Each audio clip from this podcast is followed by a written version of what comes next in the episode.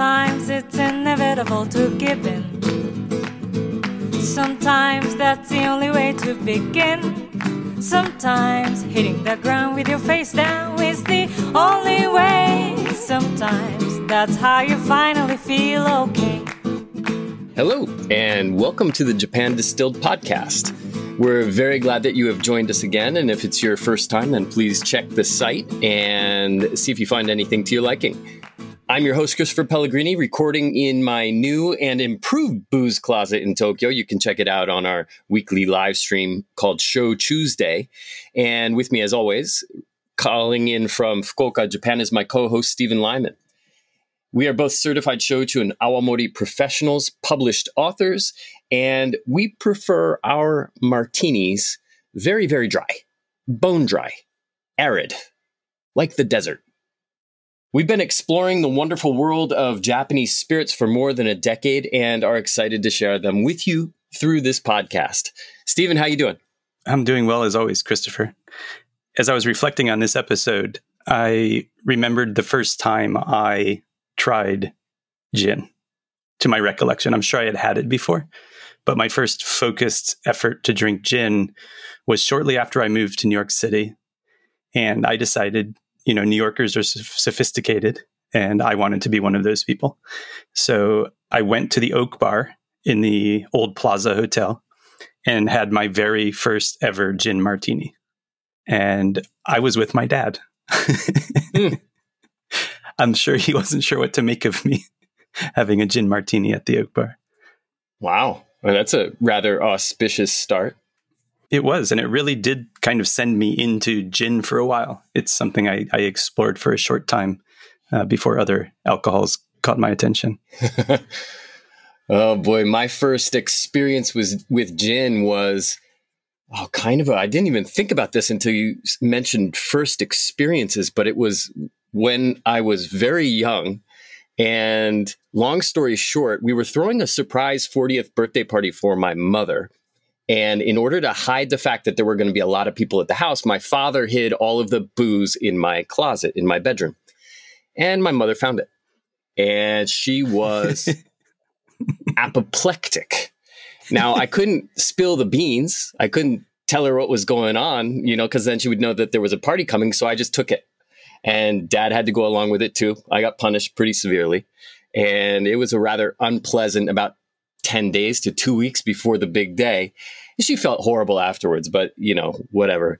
But I was a little raw from the whole experience because I had been grounded. And so on the day of the party, I was like, well, I'm going to at least try some of this crap now that I've done time for it. and unfortunately for me, the bottle I decided to sip was sloe gin. Ooh. And that was an experience that I was determined not to repeat for quite a while. I was 12 at the time. Um, so, you know, I wasn't prepared for that. But uh, I guess that was a pretty clear indication that I wasn't ready for that particular type of gin. And gin for me from the start was a, a mystery, I guess we could say, a very fiery mystery. But yeah, my, my start wasn't quite as nice as yours was. Yeah, I mean, I think I was in my 30s when I had my first gin martini. a little bit different. Okay. Yeah, martinis weren't really a thing in in Florida and Alabama where I had been living before. Uh, it was much more, as I mentioned previously, uh, rum down in Florida, and then get, getting into whiskey a little bit in in Alabama. So yeah, gin gin came late for me, but that's that's quite a story. At at twelve, I can't imagine you'd be ready for any spirit. Fortunately, I wasn't. I ended up going into beer after that, as you know. But uh, yeah, anyways, I mean, today gin um, so let me set a little bit of context here for everybody out there who's been paying attention the last four months, basically, the last seven episodes. We've tried to get our listeners up to speed on the traditional Japanese spirit, Honkaku Shochu. And before that, we talked about Awamori as well. And with a lot of that work out of the way, we've got more episodes, of course, coming up very soon. But let's take a breather here and switch gears and focus on Japanese interpretations of Western spirits. And in this case, of course, that happens to be gin. But before we dive in, if you've been enjoying the show, please tell other like minded drinks fans about the show and you know, as always, ratings and reviews, ratings and reviews, ratings and reviews are incredibly helpful and appreciated. And they, of course, make it easier for other drinks lovers to find us. So, yoroshiku onegai shimasu. And uh, yeah. Yeah, I think the ratings and reviews are absolutely helpful. I I check periodically, and we're up to 20 reviews on iTunes. So thank you to all of you who have uh, taken the time to to write sure. write something and give us a five star rating. Very very much appreciated, and we hope others will cons- consider doing that if you enjoy the show. And actually, in feedback from listeners, one of the gins that we'll talk about a little bit on this episode was actually suggested by a listener. So if you have spirits, Japanese spirits that you're interested in and you want to hear about and you want us to talk about, let us know. Reach out to us. We're always happy to engage. So thanks a lot. Yes, and we're we're happy to engage on Japanese gin as well. We like gin, gin likes us. I mean, of course, it's a distilled spirit in which the primary flavor or aroma characteristic is juniper berries. And actually, this is kind of interesting. In doing research for this episode, I was really glad to learn that it was I don't know what I should say. I can't I don't know if I should say my people, but it, you know, the Italians who are most often credited with first distilling alcohol with juniper. Am I right? As far as we can tell. In the research that I did, I found several references that su- suggested that Italian monks were distilling wine that had been infused with juniper berries as an elixir as early as the 11th century, technically a tincture. And this was not necessarily meant for the enjoyment of the patient, uh, but I guess it was a good way to get someone to take their medicine. but it was really the Dutch who popularized gin uh, a few hundred years later, uh, but they called it uh, Genever. And today, Genever and gin are definitely different animals, but they arise from the same tradition. But back in the 1500s, when we have the first records of Geneva, it was a malted grain distillate that had been infused with juniper berries and sometimes other herbs or botanicals uh, to make the, the raw pot distilled spirit something worth drinking. Uh, it, but it was still predominantly considered a medicine. It wasn't really for enjoyment. And I guess mm. this got me thinking, as we've talked about with shochu and awamori before, you get one shot through the still to make something enjoyable. Right. When you're using the grain, the sweet potato, the kokuto sugar, whatever your base is. And that's all you've got to express with, right? And it sounds like the Dutch went a different way and they started adding these botanicals, these uh, herbs, spices, flowers, all sorts of woods and things like that to get, I guess, berries as well, to get a drink that tasted good or was palatable. So I guess the Western tradition went in a different direction when they were using a pot still before still technology had refined to the point that it is today. Mm. But it was really during the Thirty Years' War that the English first discovered Geneva Uh, and it was actually as a way to calm themselves before battle. And that's where the phrase Dutch courage comes from. Ah. They would have a little sip of Genever before they went and fought the Spanish in the Thirty Years' War.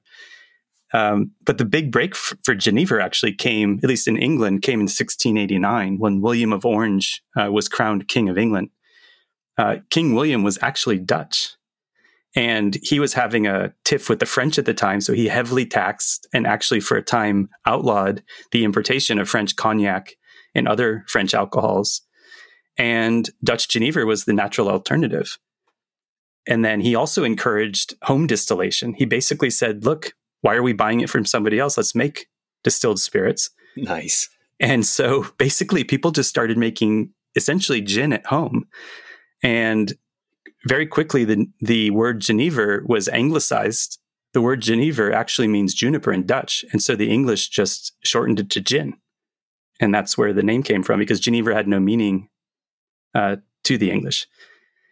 Distilling saw a rapid increase in popularity under William's reign to the point where a pint of gin costs less than a pint of beer. Hmm. And that wouldn't change back. Beer wouldn't become less expensive until 1830 more than 100 years after uh, after this time. So for more than 100 years in England, a pint of gin cost less than a pint of beer. Is that the sa- around the same time when it was called Mother's Ruin, or did that come later? Uh, that's a that's a good question. I didn't. Uh, that may be where that came from. Gin developed a horrible reputation because of this, because this is what all the drunkards would drink, right? It became the drink of choice for everyone. And the trouble with this, with all the home distilling, people were adulterating with whatever they wanted. So there was sawdust, there was uh, all sorts of poisons basically ended up in these home gins. Yikes. People frequently went mad, like actually went crazy from overconsumption of these adulterated gins, and, and many people died. And there are horrible stories of people who became hopelessly addicted to gin and ended up uh, harming themselves or their families or their loved ones or other people. So it really had a miserable reputation. Yeah. It reminds me a lot of the reputation that Kasutori Shochu ended up with after uh, World War II here in Japan. Hmm. And uh, we'll get into that in a in an upcoming episode. But the gin was really um, that's at, at some point became looked down upon. By 1743, which was about 30 years after the end of William's reign, the average English adult was consuming 2.2 gallons of gin per year for every adult in the country. That doesn't mean everyone was drinking exactly 2.2. There were probably people drinking zero and people drinking much, much more. But that's a that's a huge amount of gin to be consumed. so now this was a time when uh, gin was less expensive than beer. Water wasn't safe to drink. Right. This is back when you had frequent cholera epidemics and all sorts of problems like that. And so people were drinking beer or they were drinking gin. And uh, fortunately, gin's reputation does begin to improve with the introduction of the Coffey still in 1830. And so, in a very short time, we went from this really often adulterated rot gut to this beautiful, aromatic, clear spirit uh, we know and love today. And of course, that was also because regulations were brought in and you had to have a distiller's license to make it. People weren't allowed to make it at home anymore.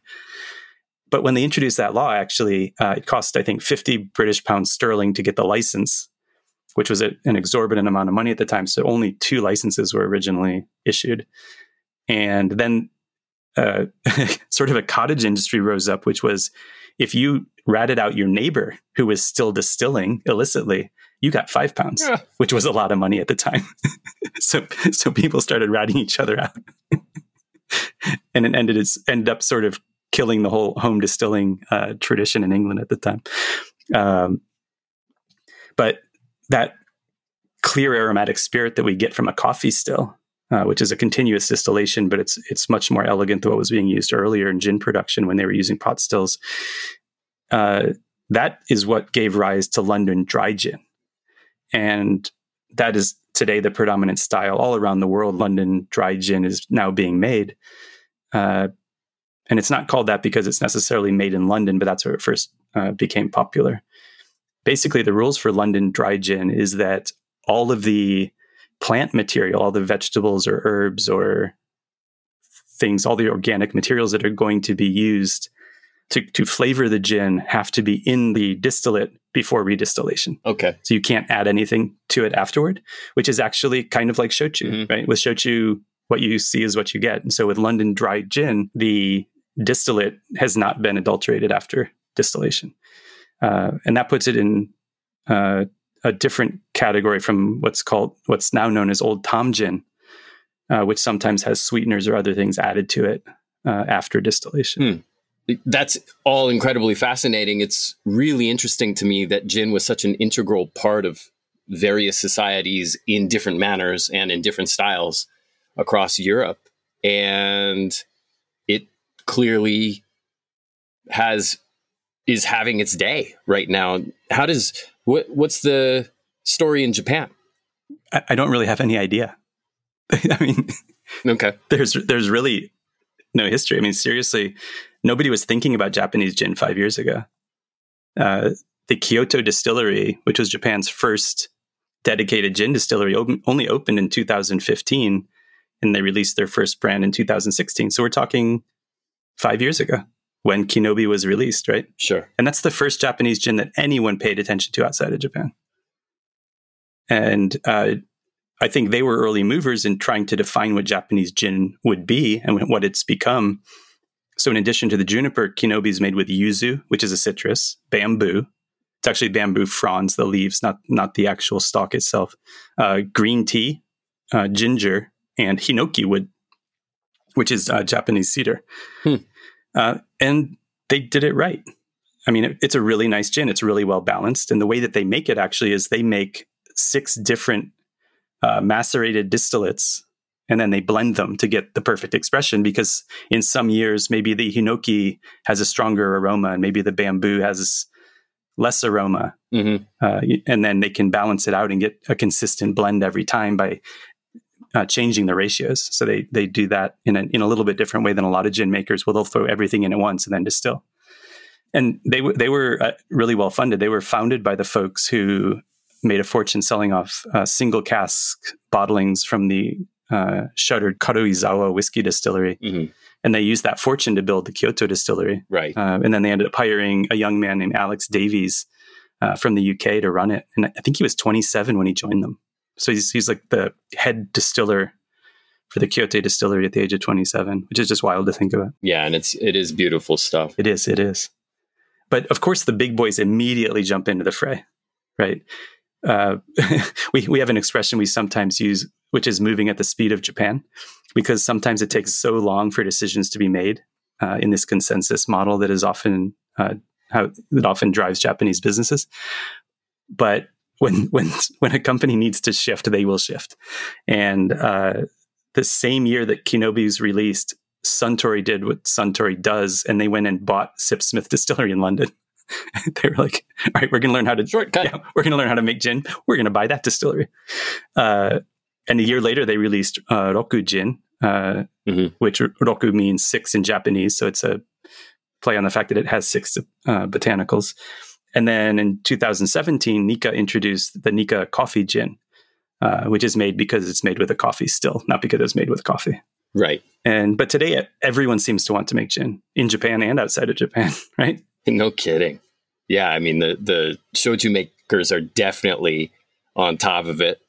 There's got to be I don't know, there's got to be a good dozen or so companies that are making gin these days. I mean, it's it's at the front of everybody's mind it seems when you talk to distilleries down in Kyushu. So what's coming up next? And they're like, oh, we're making a gin. Oh, really? Oh, what a surprise! Yeah. um, it's it's a I guess it's just something that they figure they can pull off pretty easily given the flora in Kyushu and then their expertise in distilling anyways. So maybe it's low hanging fruit for them, no pun intended. Uh, Kyoya in Miyazaki, a distillery that both of us love, was definitely a pretty early mover with their yuzu. Is it yuzu ging? I always Ah, good I always I asked Watanabe san that once, and then he gave me an answer, and I forgot. Yuzujin, Yuzugin, uh, which is a play on words in a couple of different ways. Yuzu, of course, is the citrus, as Stephen mentioned before, but it's also it's the alternative way to read aburatsu, which is the it's the port right in that area of of Nichinan, right.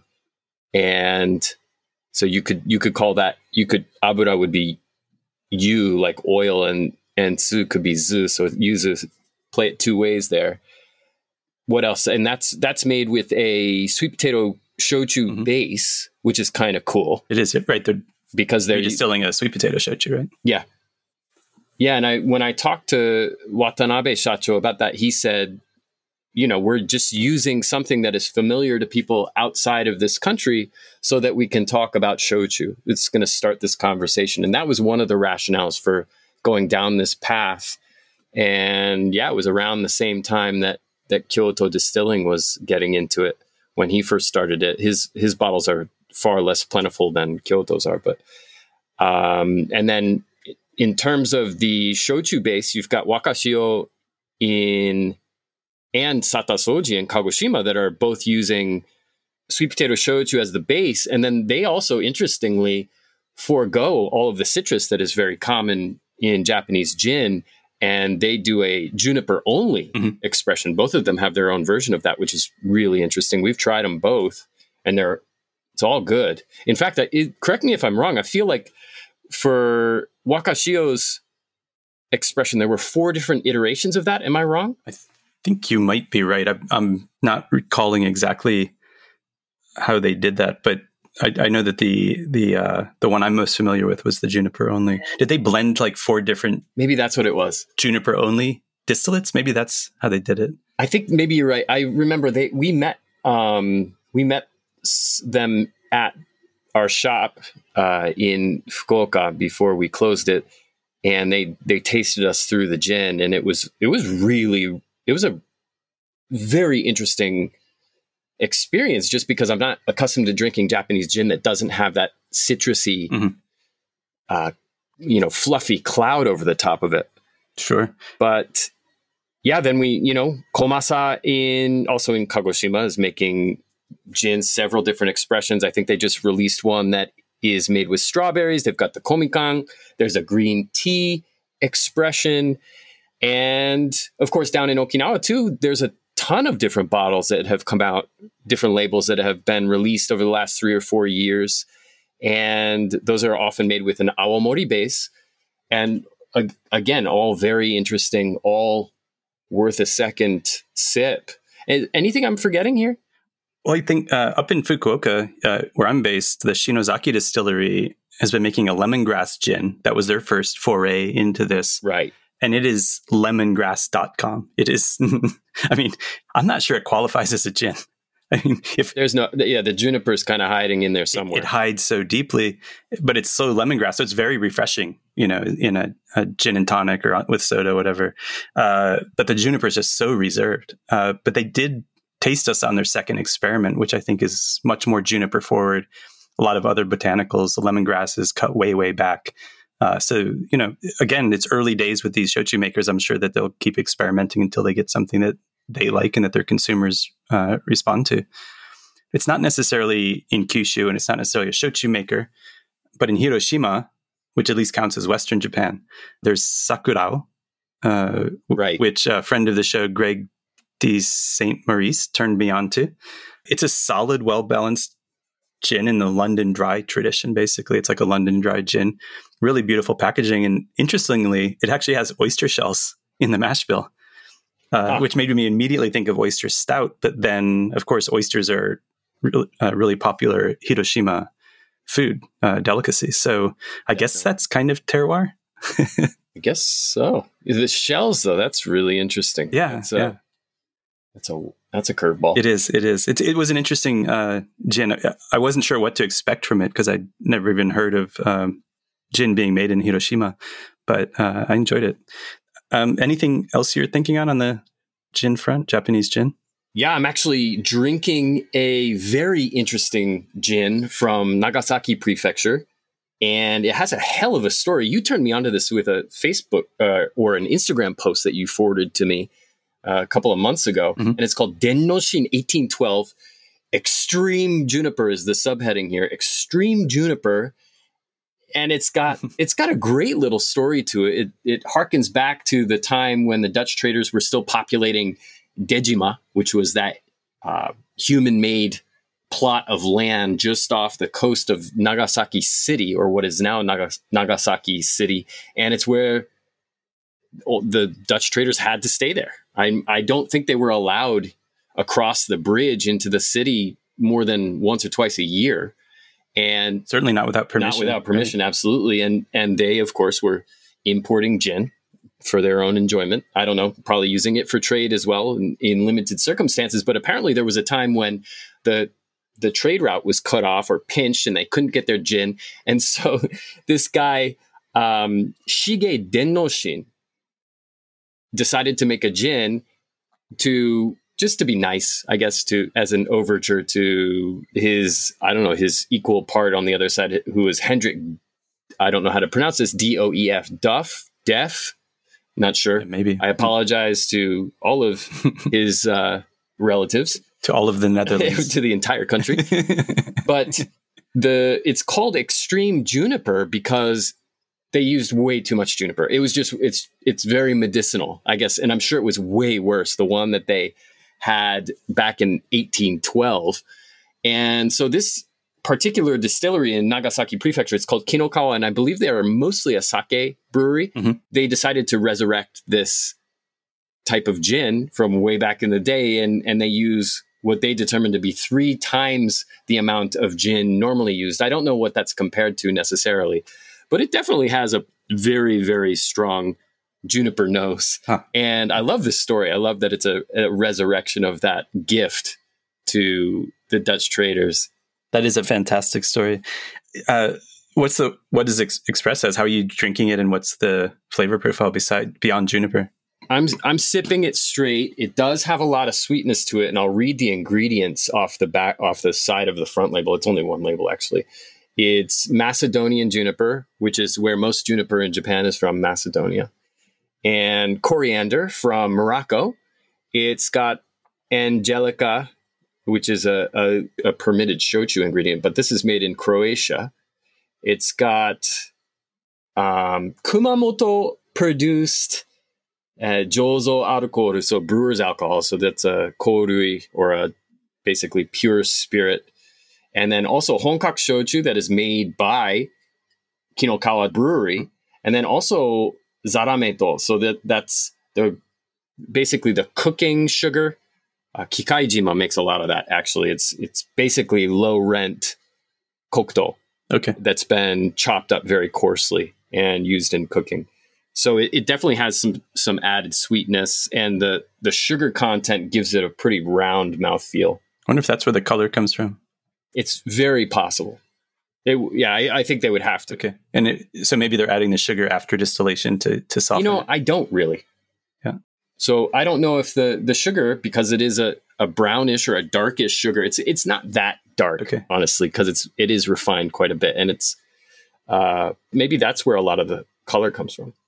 That sounds like it might. And actually, back in the day, Geneva often had sweeteners added to it. I think that's not how it's done in modern Geneva expressions, but I think Geneva used to be much sweeter uh, than it is today. At least uh, early gins were in, in in London as well. So It's it's very it's a very interesting drink. I it's kind of nice actually, and I think I want to try it with bubbles soon. Um, Hmm. But drinking it straight, it's definitely got plenty of Jupiter. Uh, Jupiter. um, I'm sure it would be lovely on Jupiter, but it has lots of juniper in it. nice. How about you? Uh, What are you drinking? I'd like to try that. Uh, I'm actually uh, going with our friends at uh, Osuzuyama Distillery. Oh, nice. Osuzu Gin. This was their first release. It actually says edition original uh, on the front label. And this is in Miyazaki, also where uh, Kyoya is. This is further up the coast uh, toward northern Miyazaki. They're also the uh, owners of Kuroki Honten, uh, so makers of uh, Hyakunen no Kodoku and several other really well regarded shochu brands. They ended up making their own gin. It's a beautiful, beautiful bottle. It actually has a glass stopper. Uh, and this is 45% alcohol, 700 mLs. So it's actually probably designed for export to Europe. And the botanicals are juniper, obviously, sansho, which is uh, basically Japanese peppercorn. It's like uh, it's a little bit numbing, so it's almost like the uh, Szechuan pepper. Yeah. not quite as spicy. It's not quite as I love it. pronounces it. I do too. Then it says local citrus uh, without dictating what kind. And there's several local citrus in in Miyazaki, uh, ginger, sakaki, and then I love this. It says umami. so they don't want to tell you what where the umami comes from. I'm guessing the umami is coming from a shochu base. It's probably coming from the koji distillate that was used to make it. Uh, Yeah. But I ended up drinking this in a in a style that's a little bit unique to Japan, and I hope that this breaks out because it's a beautiful, beautiful way to drink gin, and that's the gin sonic.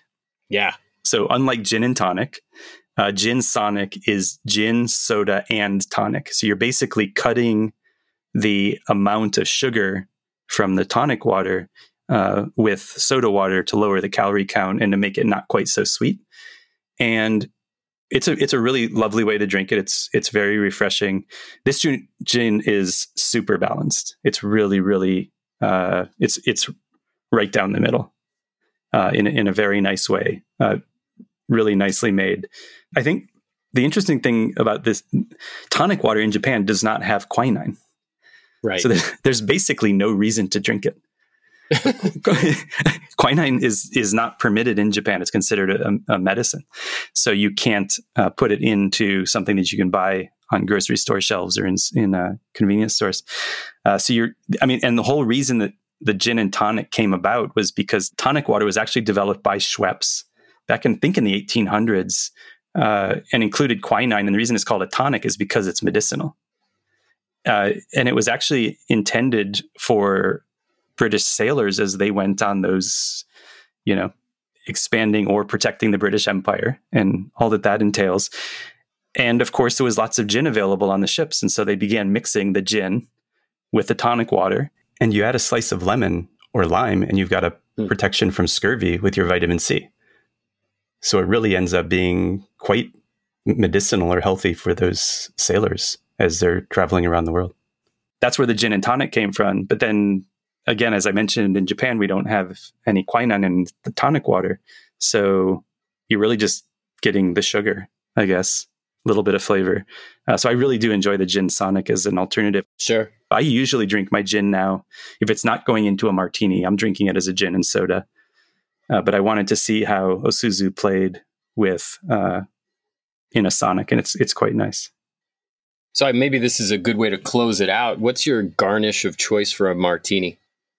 It really does depend on my on what I'm in the mood for. If I'm feeling decadent and you know, and, and the place has it, like a blue cheese stuffed olive oh. is pretty pretty strong.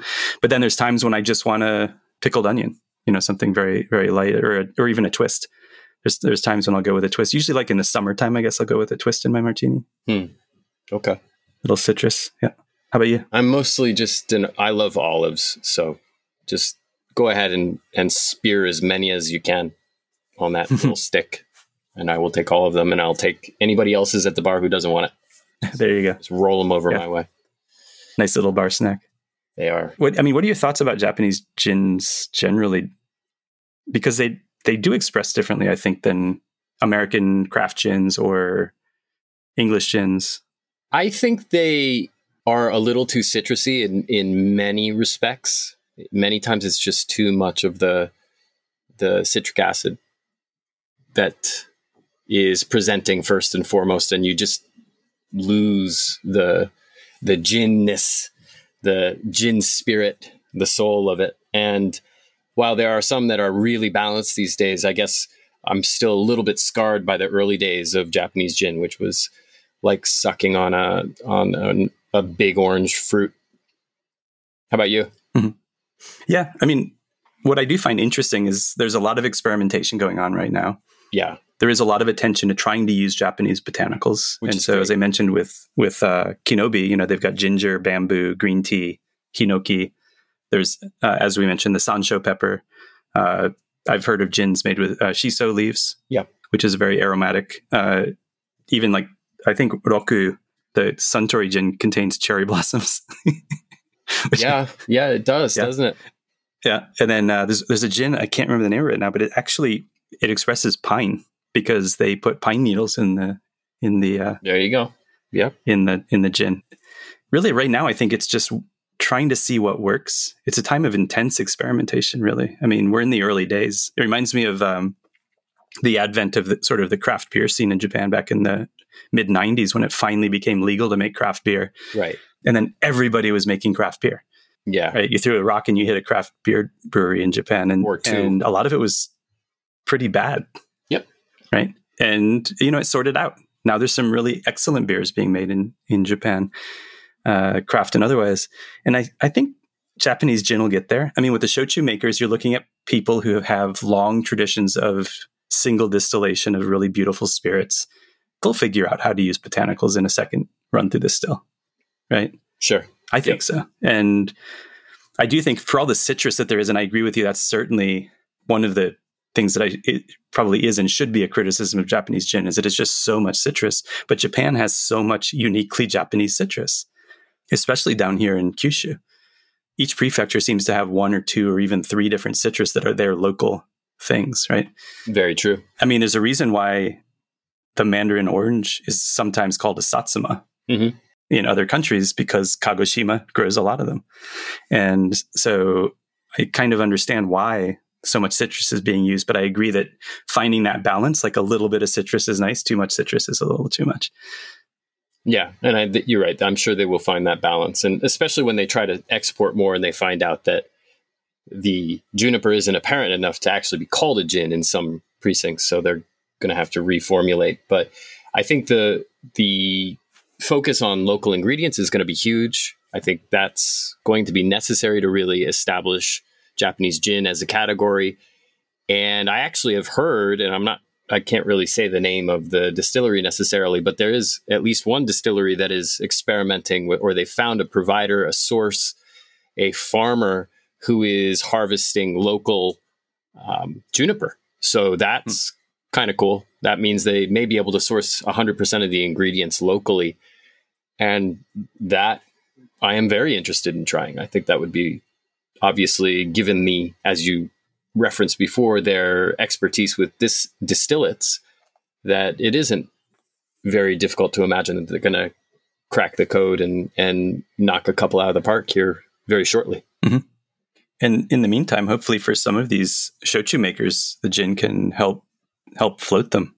You know, as domestic sales are down and imports haven't really started ramping up yet for those drinks, if they can make gins that people will respond to, then that can can help them carry on, soldier on. All right. Well, I think we can wrap it up. That was pretty good. Okay.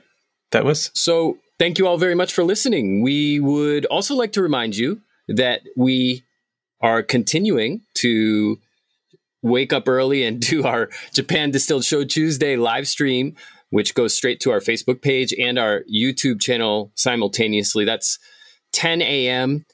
Japan time every Wednesday. And that probably is going to work out, currently works out to be 9 p.m. on the East Coast on Tuesday, basically the night before. And we do that every week. So please tune in if you're interested in learning more about Japan's indigenous spirits, especially shochu and awamori. And if you're interested in interacting a bit more, which I'm always down for, then you can find me at Chris Pellegrini on Twitter and Christopher Pellegrini on Instagram. Stephen, how about you? Where can people find you? Well, you can find me at Japan Distilled on both Twitter and Instagram. I'm, I'm running those accounts. Uh, I also recently changed my personal Twitter handle to Lyman Tweets. So hopefully uh, I can avoid needing to spell and explain Danji every time I, I, say I'm Shochu Danji. I'll miss it, but I think it's, it was time for a change, as I'd mentioned on previous episodes.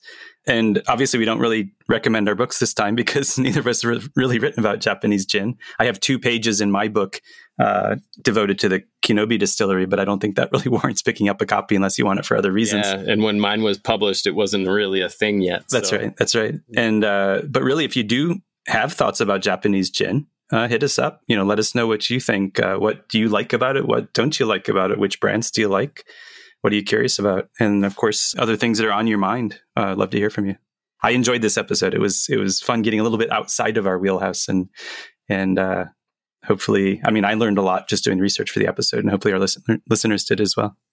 Yep. So if you can get it, get your hands on a bottle of Japanese gin to check out some of those citrusy notes while they last then please do so and tell us what you find. Tell us what you like. And until we meet again next time in your podcast feed, this has been Christopher Pellegrini and Stephen Lyman reporting to you from Japan and to all of you out there around the world a very hearty and heartfelt kampai. Kampai. We hope you've enjoyed this episode of the Japan Distilled podcast. This has been Christopher Pellegrini with my co host Stephen Lyman. Our theme song is Begin Anywhere by the very talented Tomoko Miyata. Audio engineering by the incomparable Rich Pav, who also edits the fantastic Uncanny Japan podcast with Thersa Matsuura. Please give that a listen as well if you're interested in Japanese fables and ghost stories.